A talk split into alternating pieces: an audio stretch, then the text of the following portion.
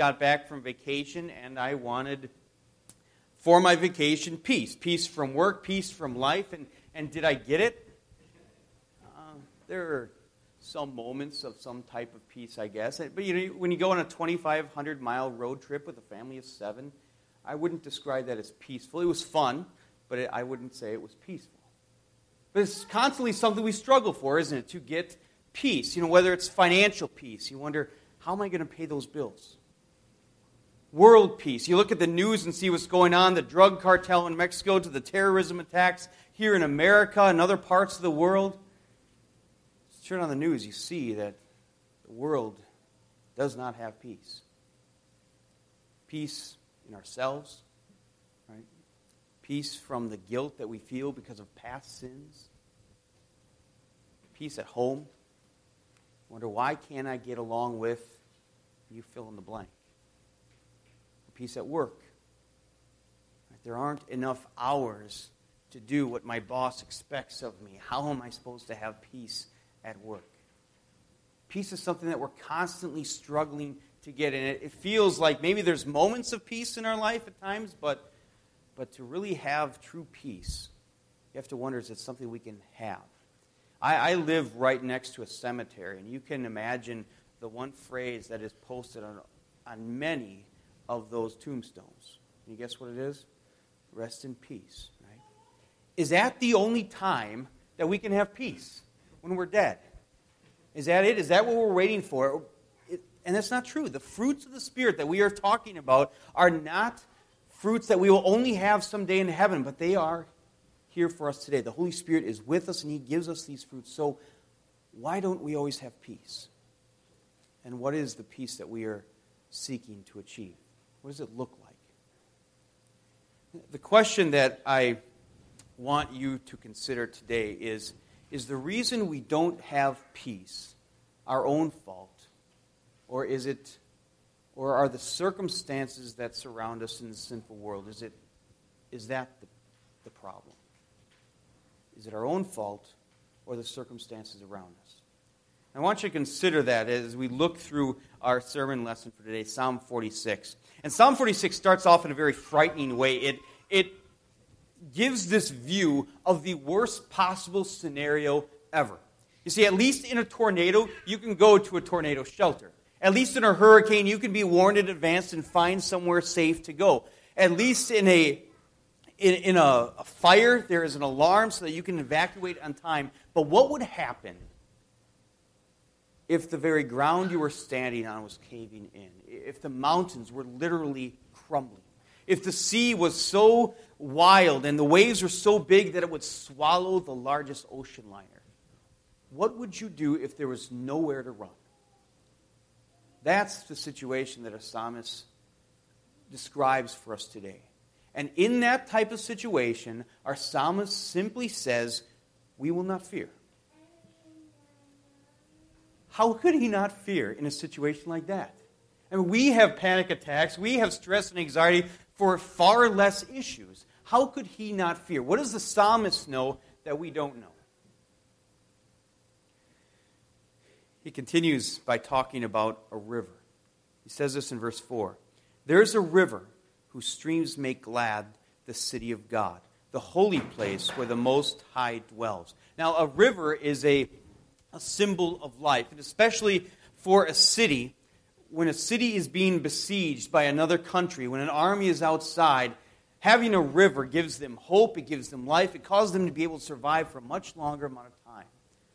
Many people think that Psalm 46 was written during the siege of the Old Testament reading that we read for today of when 185,000 Assyrian soldiers came down, the most powerful army in the world at that time, and surrounded the walls of Jerusalem, and the people didn't know what to do. They had nowhere to run. Or as the psalmist says here, again in verse 2 and 3, the earth gives way, the mountains fall into the heart of the sea. They had nowhere to run. But what gave them hope and life and confidence? Their river. Now, the city of Jerusalem didn't have a river flowing through it. So, what was their river? What was their hope and their confidence and their life? Well, he says in verse 1 again God is our refuge and strength, an ever present help in trouble. God and the promises that He made to His people that they were going to survive despite what it looked like against all odds. God's promise, that was their river, their life, their hope, their survival. That phrase, an ever, God is a refuge and strength, an ever present help in trouble. Uh, uh, in the original language, that phrase means very proven or, or time tested help in trouble. If you think about it, it makes sense why the translators made it an ever present help in trouble. Our God is very proven, He is time tested. Every one of the promises that our God has made, He fulfilled. No matter how difficult the promise seemed at the time, no matter how great of a miracle it needed to happen, God fulfilled it. God promised Abraham and Sarah that they would have a child in their old age. And they did. When she was 90 years old, they had a child. God promised that He would send a flood in this world which would destroy the entire world, and it happened.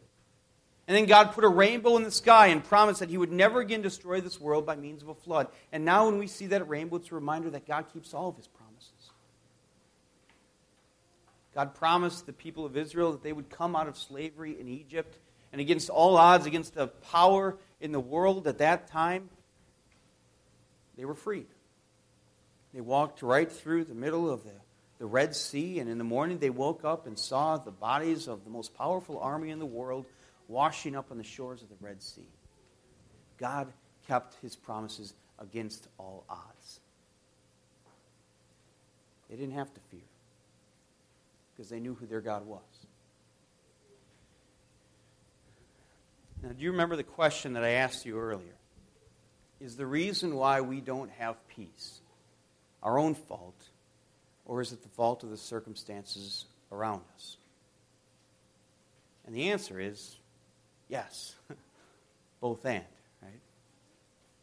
Now, granted, we do not have control so often about the circumstances that happen around us. We live in a sinful world, and, and horrible things can happen to us that are out of our control. But we do have control over our sinful nature we can say no to our sinful nature. We can.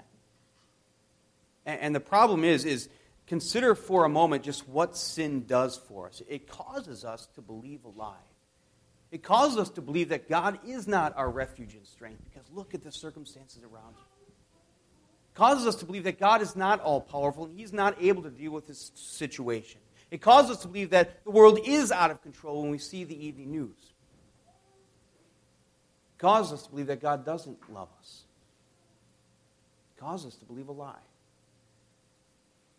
And it even goes a step further to even call God a liar. Sin calls God a liar.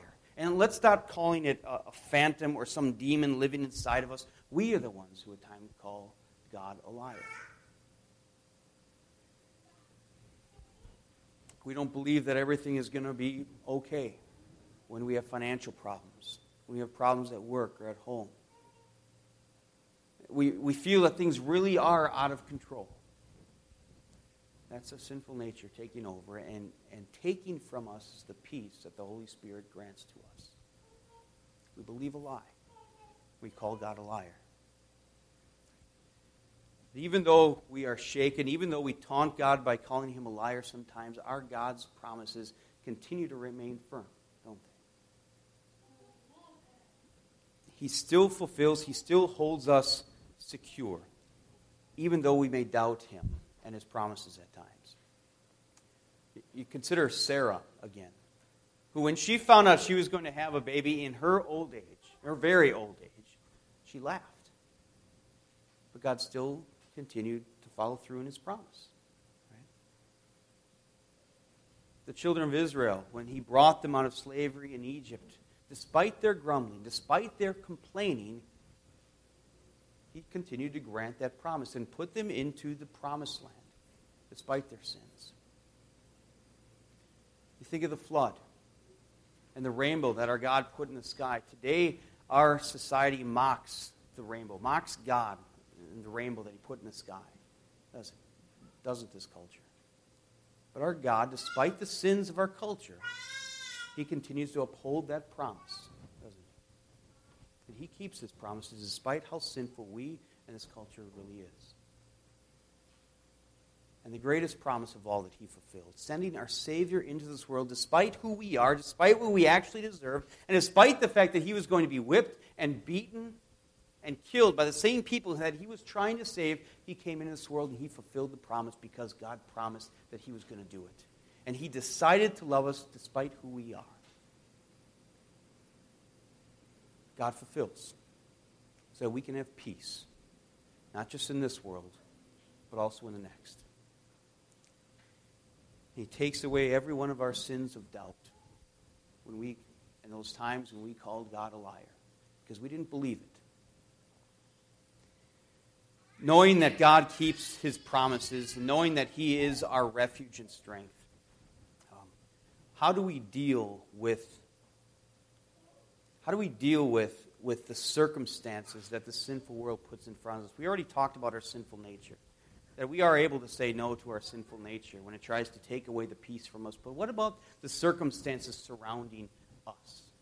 How do we deal with those circumstances when they come into our life so that we can continue to have peace? Well, this is what it says in verse 10. God says this to us Be still and know that I am God. Now, do you understand why it's worded that way?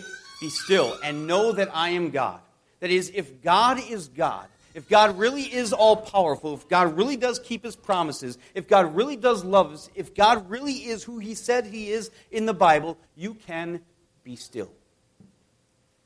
No matter what problems you have going in life, no matter how the circumstances may develop in your life, in or outside of your control, you can, as it says, be still and know that He is God.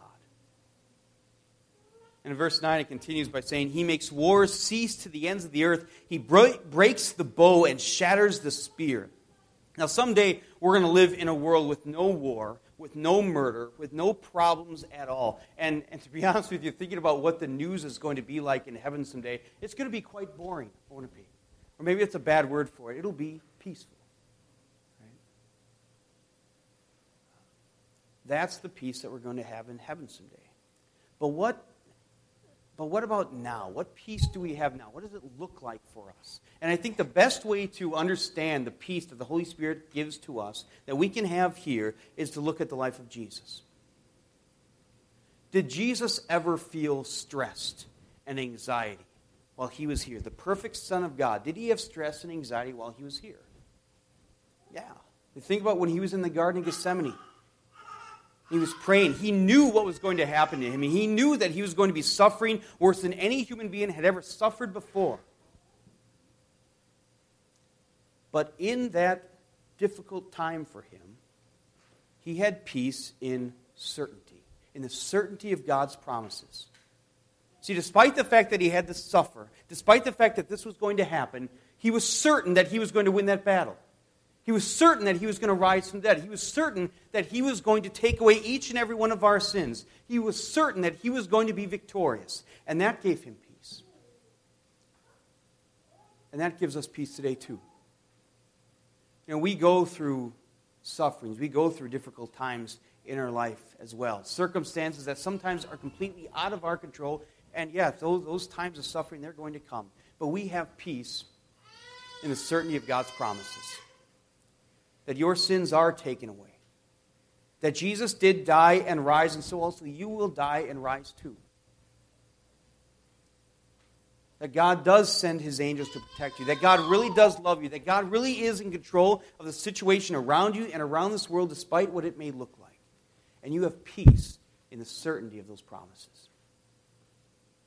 And the way that you can be strengthened in the peace, the certainty of those promises, is through the river that our God gives to us His Word.